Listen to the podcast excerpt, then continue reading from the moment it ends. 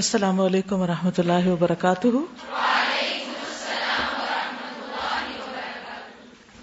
نحمد ونسلی علی رسول کریم اما بعد، فاعوذ باللہ من الشیطان الرجیم، بسم اللہ الرحمن الرحیم۔ رب شرح لی صدری ویسر لی امری وحلل اقدتم من لسانی یفقہ قولی۔ پچھلے دنوں کھانے کے ساتھ پانی پینے کی بات ہوئی تھی اور اس پر ہم نے یہ کہا تھا کہ مزید اس پر ریسرچ کریں۔ تو الحمد للہ اس پر کچھ مٹیریل سامنے آیا ہے۔ اس سلسلے میں سنت کیا ہے؟ سنت میں کھانے کے ساتھ پانی پینے کی نہ تو حوصلہ افزائی کی گئی ہے کہ ضرور پیو اور نہ ہی حوصلہ شکنی کی گئی ہے۔ اگر کسی کو ضرورت محسوس ہو رہی ہے تو پی لے۔ اگر ضرورت محسوس نہیں ہو رہی تو نہ پیے۔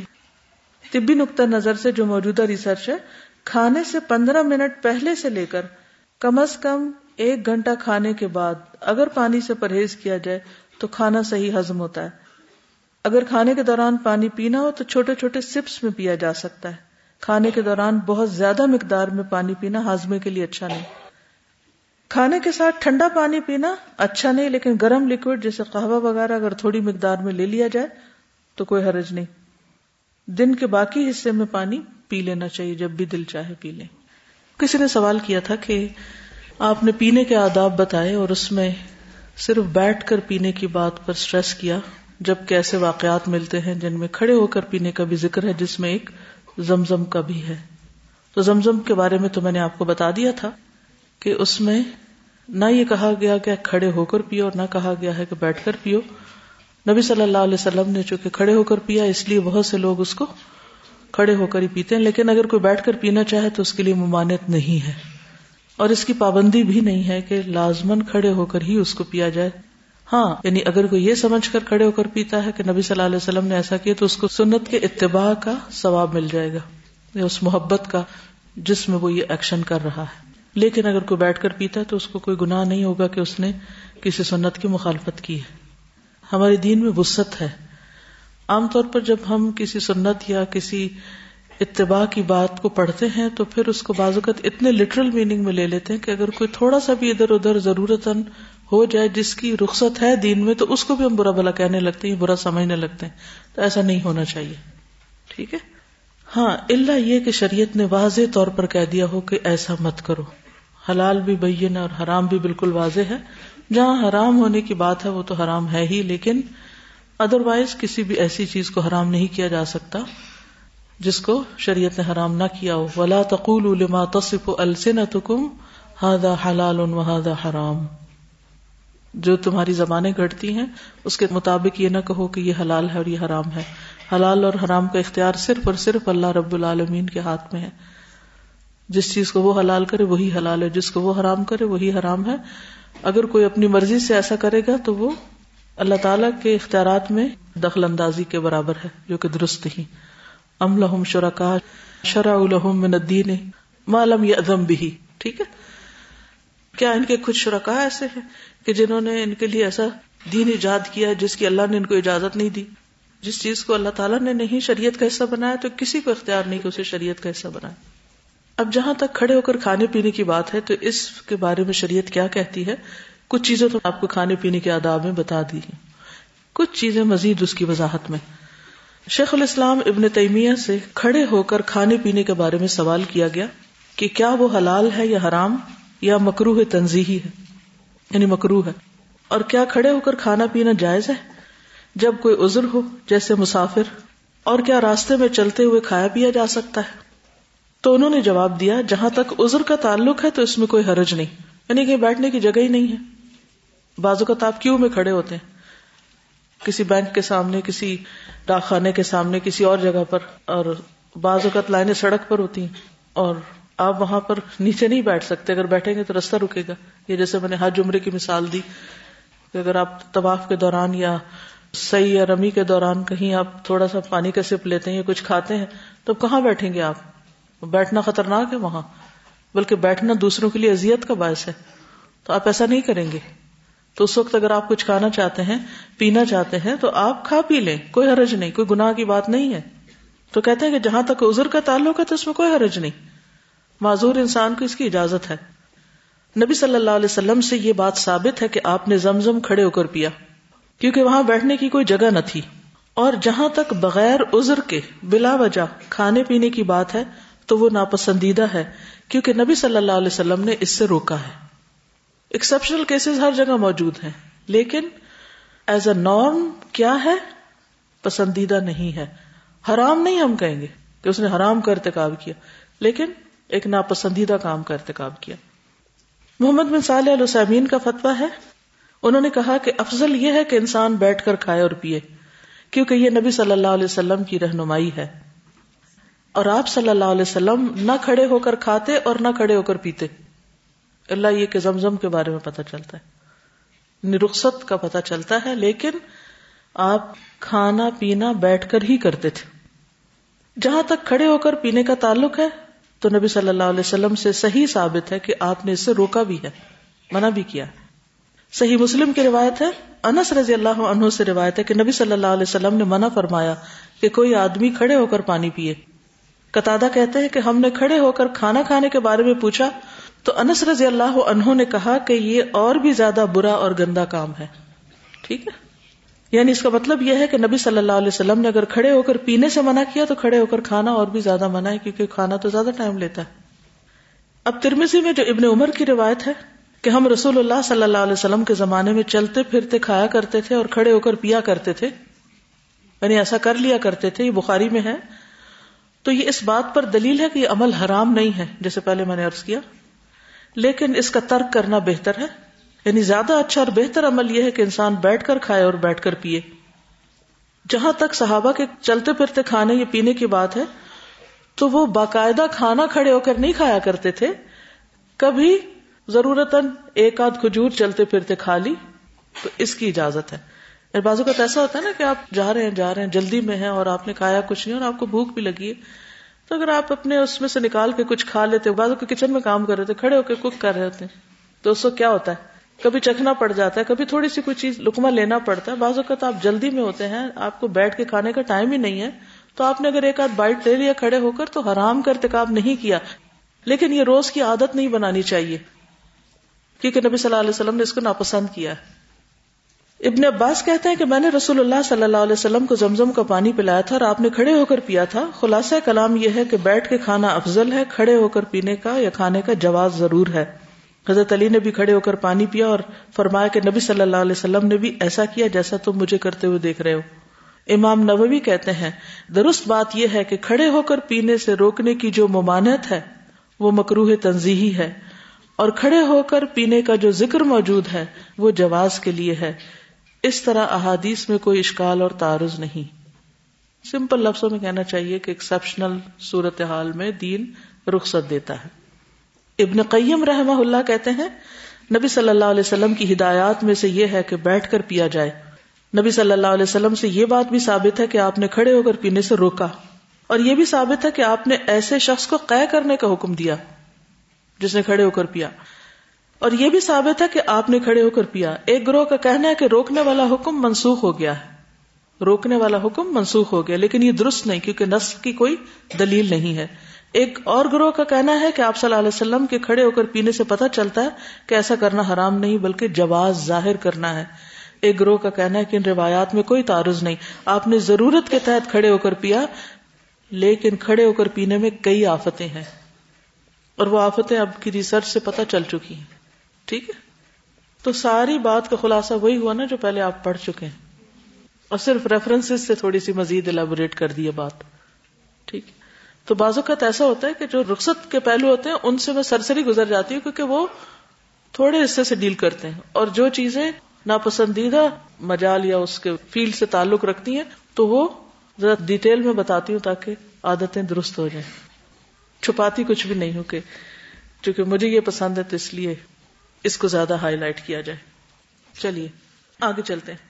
قل ان صلاتي ونسكي ومحياي ومماتي لله رب العالمين۔ لا شريك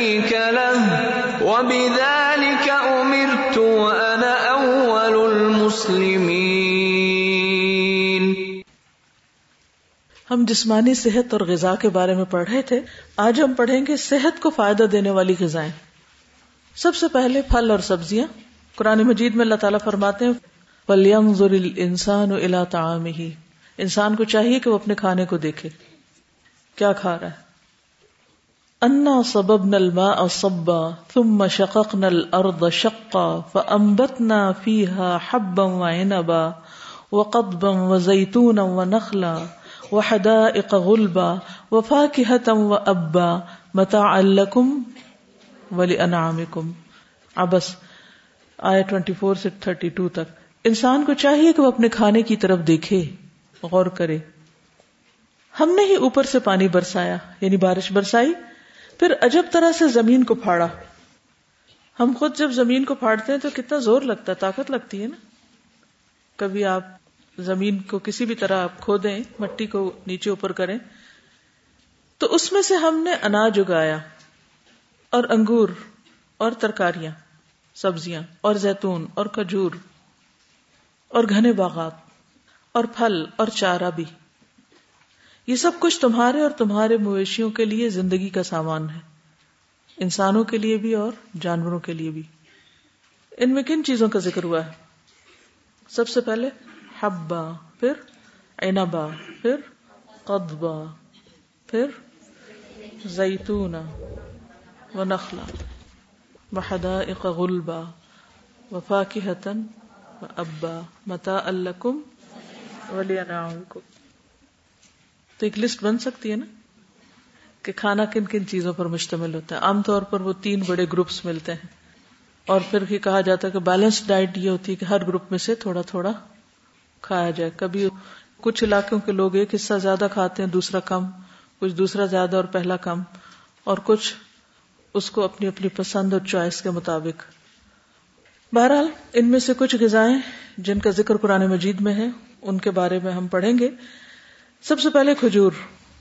قرآن مجید میں صورت مریم میں اس کا ذکر ملتا ہے۔ اللہ تعالیٰ نے مریم علیہ السلام کو درد ذہ کے وقت کھجور کھانے اور پانی پینے کی ہدایت فرمائی تھی۔ یہاں بھی کھانا اور پینا ساتھ تھا۔ کلی وشربی وقرری آئینہ وحزی الئی کی بجد نخلتی تساقت علیہ کی روتا بن جنیا۔ سورت مریم آئے ٹوینٹی فائیو اور اس کھجور کے تنے کو زور سے ہلاؤ، وہ تم پر تازہ پکی ہوئی کھجوریں گرائے گا۔ کھجور توانائی بہم پہنچانے والے حراروں سے بھرپور، زود ہزم اور مقوی غذا ہے۔ انسان کی بھوک مٹانے کے علاوہ بہت سی بیماریوں اور جسمانی کمزوریوں میں بھی اکثیر کا درجہ رکھتی ہے۔ کھجور کے اندر دوسرے فائدہ بند اجزاء کے علاوہ اس قسم کے ہارمونز بھی پائے جاتے ہیں جو نہ صرف بچے کی ولادت کے وقت ماں کی تکلیف میں کمی کرتے ہیں، بلکہ اس عمل کو آسان بھی بناتے ہیں۔ مزید فائدہ یہ ہوتا ہے کہ بچے کے لیے ماں کا دودھ بھی جلد اور وافر مقدار میں آتا ہے، دل کے امراض میں بھی فائدہ دیتی۔ اس وقت نہ تو یہ میرا فیلڈ ہے اور نہ ہی میں اس کام کے لیے بیٹھی ہوں کہ پوری آپ کے سامنے ہسٹری رکھوں یا پوری ریسرچ رکھوں کہ کھجور میں کیا کیا فائدے ہیں۔ اگر اللہ تعالیٰ نے اس کا ذکر کر دیا تو یقیناً فائدے موجود ہیں اور پھر موقع بھی بتا دیا گیا کہ خصوصاً کہاں زیادہ فائدہ مند ہے۔ اس کے علاوہ یہ ہے کہ چونکہ خواتین کی زندگی میں کھجور کا ایک اہم کردار ہے، تو اس لیے اس کو سب سے پہلے بیان فرمایا جا رہا ہے تاکہ آپ اپنی زندگی میں اس کو شامل کر لیں۔ اور یہ ہر عمر میں فائدہ دیتی ہے، بچپن میں بھی اور خاص طور پر جب ایک ینگ ایج ہوتی ہے اور ہارمونل چینجز بہت آ رہے ہوتے ہیں۔ اسی طرح بڑھاپے میں بھی۔ اس کے اندر ایسے اجزاء پائے جاتے ہیں کہ اگر آپ ایک دو کھجورے بھی روزانہ کی کھا لیں، تو جسم کی دردیں جس کا اکثر لوگ شکار رہتے ہیں، یا پھر بڑھاپے میں بہت سی چیزوں کی جب کمی ہو جاتی ہے جسم کے اندر، تو بہت سے لوگ صرف دردوں کی شکایت کرتے ہیں۔ تو اس میں بھی اس کا بہت فائدہ ہے۔ نبی صلی اللہ علیہ وسلم نے فرمایا، جس گھر میں کھجور نہیں، وہ اس گھر کی مانند ہے جس میں کوئی کھانا نہیں۔ کھجور نہیں تو سمجھے کچھ نہیں دوسرے لفظوں میں۔ اور آپ کو معلوم پاکستان میں اعلیٰ قسم کی کھجوریں پیدا ہوتی ہیں۔ حضرت عائشہ فرماتی ہے کہ رسول اللہ صلی اللہ علیہ وسلم نے فرمایا، اے عائشہ، جس گھر میں کھجور نہ ہو وہ گھر والے بھوکے ہیں۔ اے عائشہ، جس گھر میں کھجور نہیں وہ گھر والے بھوکے ہیں۔ آپ نے دو یا تین مرتبہ یہ بات فرمائی۔ تو کیا کرنا ہے؟ کرنے کا کام کیا ہے؟ لا کے رکھنی ہے۔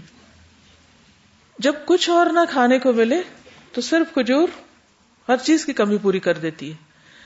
حضرت عائشہ رضی اللہ عنہا نے عروا سے کہا، ہمارا یہ حال تھا کہ ہم ایک چاند دیکھتے، پھر دوسرا دیکھتے، پھر تیسرا دیکھتے، اس طرح دو مہینے گزر جاتے۔ اور رسول اللہ صلی اللہ علیہ وسلم کے گھروں میں کھانا پکانے کے لیے آگ نہ جلتی تھی۔ میں نے پوچھا، خالہ، پھر آپ لوگوں کی گزران کس چیز پر تھی؟ یعنی کھانا نہیں پکتا تھا تو کیا کرتے تھے؟ انہوں نے کہا، صرف دو کالی چیزیں، کھجور اور پانی۔ اسودان۔ البتہ رسول اللہ صلی اللہ علیہ وسلم کے چند انصاری پڑوسی تھے جن کے پاس دودھ دینے والی بکریاں تھیں اور وہ رسول اللہ کے ہاں بھی ان کا دودھ توحفے کے طور پر پہنچا جایا کرتے تھے۔ آپ اسے ہمیں پلا دیا کرتے تھے۔ یعنی اگر آپ کے پاس کھانا پکانے کا ٹائم نہ ہو، خریدنے کا ٹائم نہ ہو، لانے کا ٹائم نہ ہو، تو آپ کھجور اور دودھ کے اوپر گزارا کر سکتے ہیں۔ ٹھیک ہے؟ اور اگر دودھ بھی نہ ہو تو کھجور پانی بھی کافی ہو جائے گا۔ بہترین ناشتہ ہے۔ کھجور کا خوشہ اور گابھا۔ جابر رضی اللہ عنہ سے روایت ہے کہ رسول اللہ صلی اللہ علیہ وسلم باہر نکلے اور میں آپ کے ساتھ تھا۔ تو آپ ایک انصاری عورت کے گھر داخل ہوئے۔ اس نے آپ کے لیے ایک بکری ذبح کی۔ آپ نے کھانا کھایا۔ پھر وہ کھجوروں کا خوشہ لائی تو آپ نے اس میں سکھایا ہمارے یہاں تو صرف کھجور ہی کھائی جاتی ہے۔ جب شروع میں کھجور نکلتی ہے تو آپ نے دیکھو کہ وائٹ وائٹ ٹہنیاں سی ہوتی ہیں جو اس کے خوشے سے ہوتے ہیں۔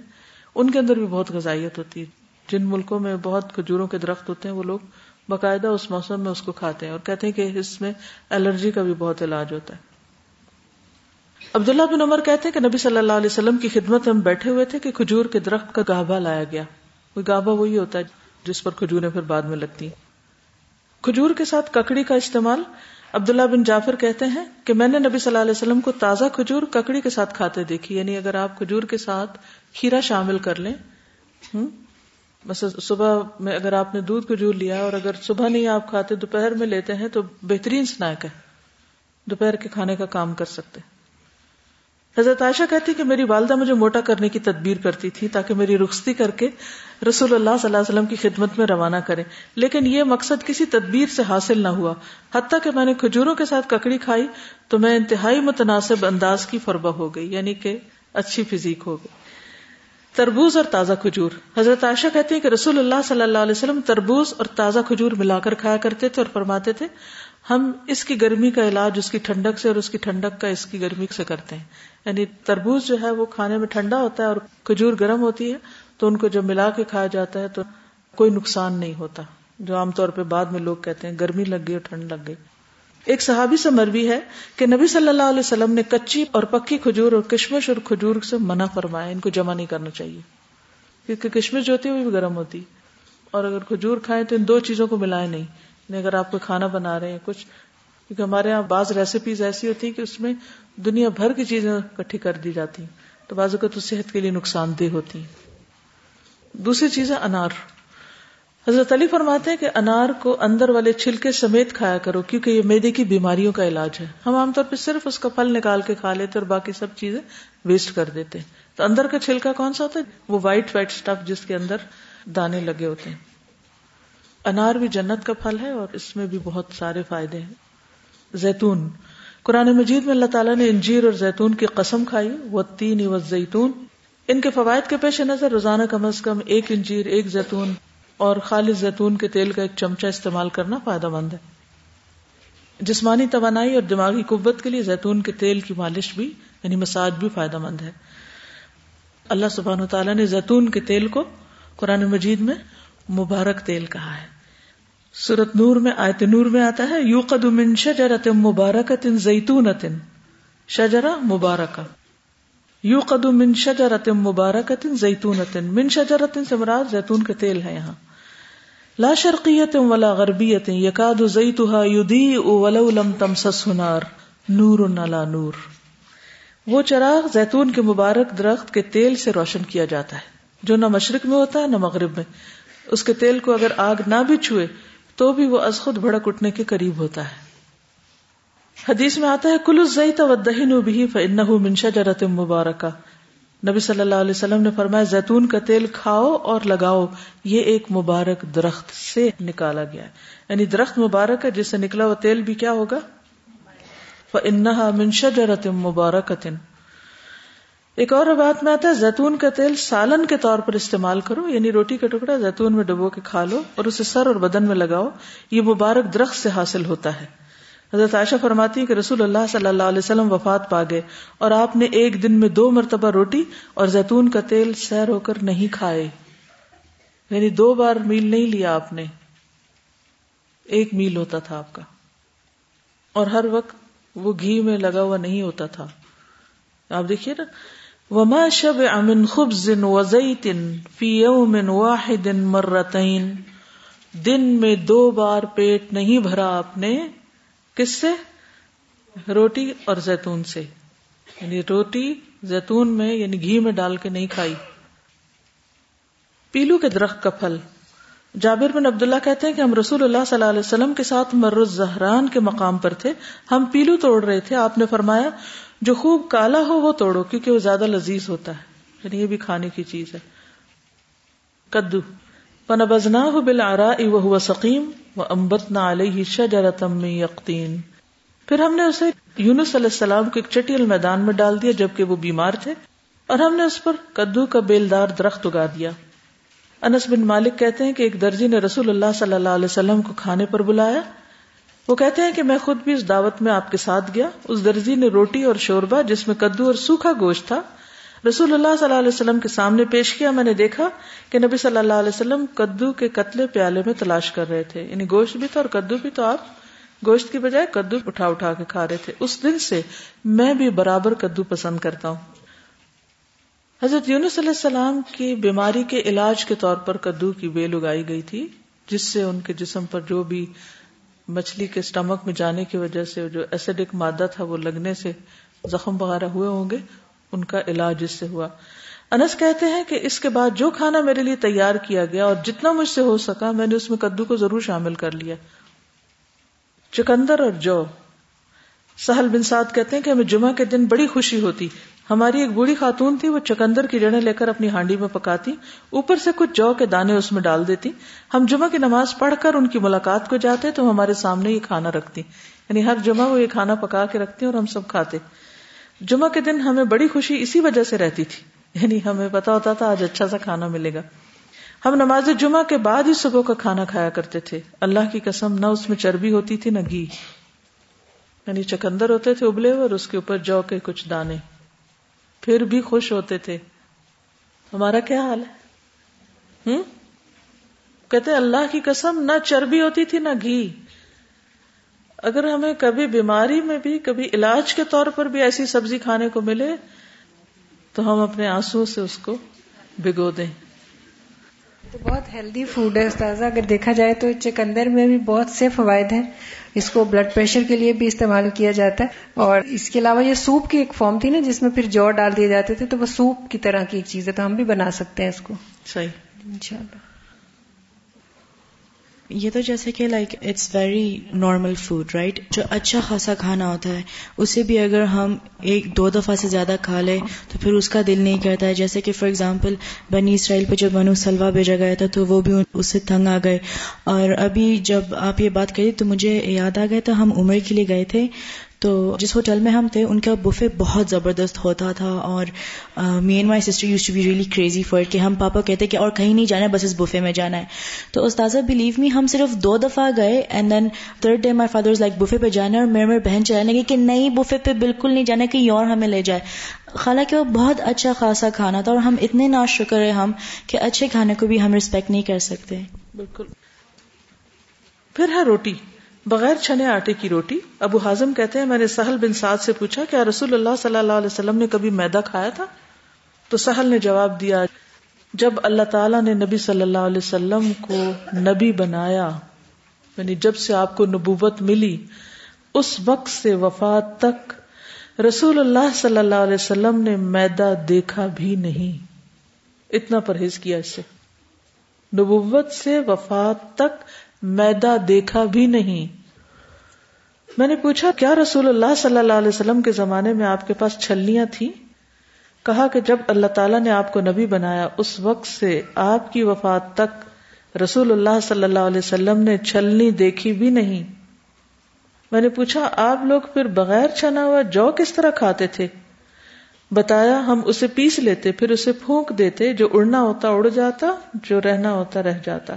پھر اسے گوند لیتے اور پکا کر کھا لیتے۔ انس فرماتے ہیں کہ نبی صلی اللہ علیہ وسلم نے کبھی میدے کی باریک روٹی نہیں کھائی۔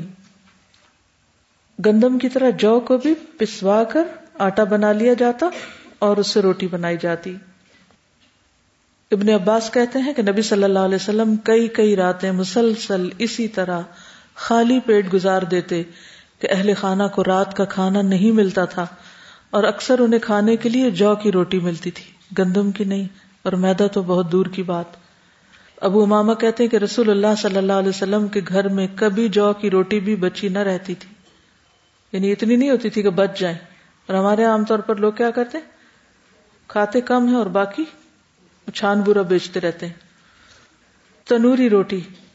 ام ہشام بن تہارسا کہتی ہے کہ ہمارا تنور اور رسول اللہ صلی اللہ علیہ وسلم کا تنور دو سال یا ایک سال یا اس کا کچھ حصہ تک ایک ہی تھا یعنی ہم ایک ہی تنور میں روٹی لگاتے تھے۔ انس بن مالک فرماتے ہیں کہ ام سلیم نے نبی صلی اللہ علیہ وسلم کے لیے روٹی تیار کی اور اس میں کچھ گھی بھی لگایا۔ پھر کہا، نبی صلی اللہ علیہ وسلم کی خدمت میں جاؤ اور انہیں بلا لاؤ۔ روز گھی لگی روٹی کھانا آپ کا معمول نہیں تھا۔ اب ہماری غذائی عادات اور نبی صلی اللہ علیہ وسلم کی غذائی عادات میں کتنا فرق ہے؟ طاقتور کون زیادہ ہے؟ صحت مند کون ہے؟ وہ تھے یا ہم ہیں؟ یس آپ کا کیا خیال ہے؟ جس ملک میں ہم رہتے ہیں، ہر گھر میں پراٹھے پکتے پکا سکتے ہیں؟ افورڈ کر سکتے ہیں؟ مثلاً ایک مزدور کی جو سرکاری سطح پر آمدنی ہے، وہ کیا ہے؟ آٹھ ہزار، کہ اس سے کم ویجز نہیں دیے جائیں گے۔ سب کو آٹھ بھی نہیں ملتی۔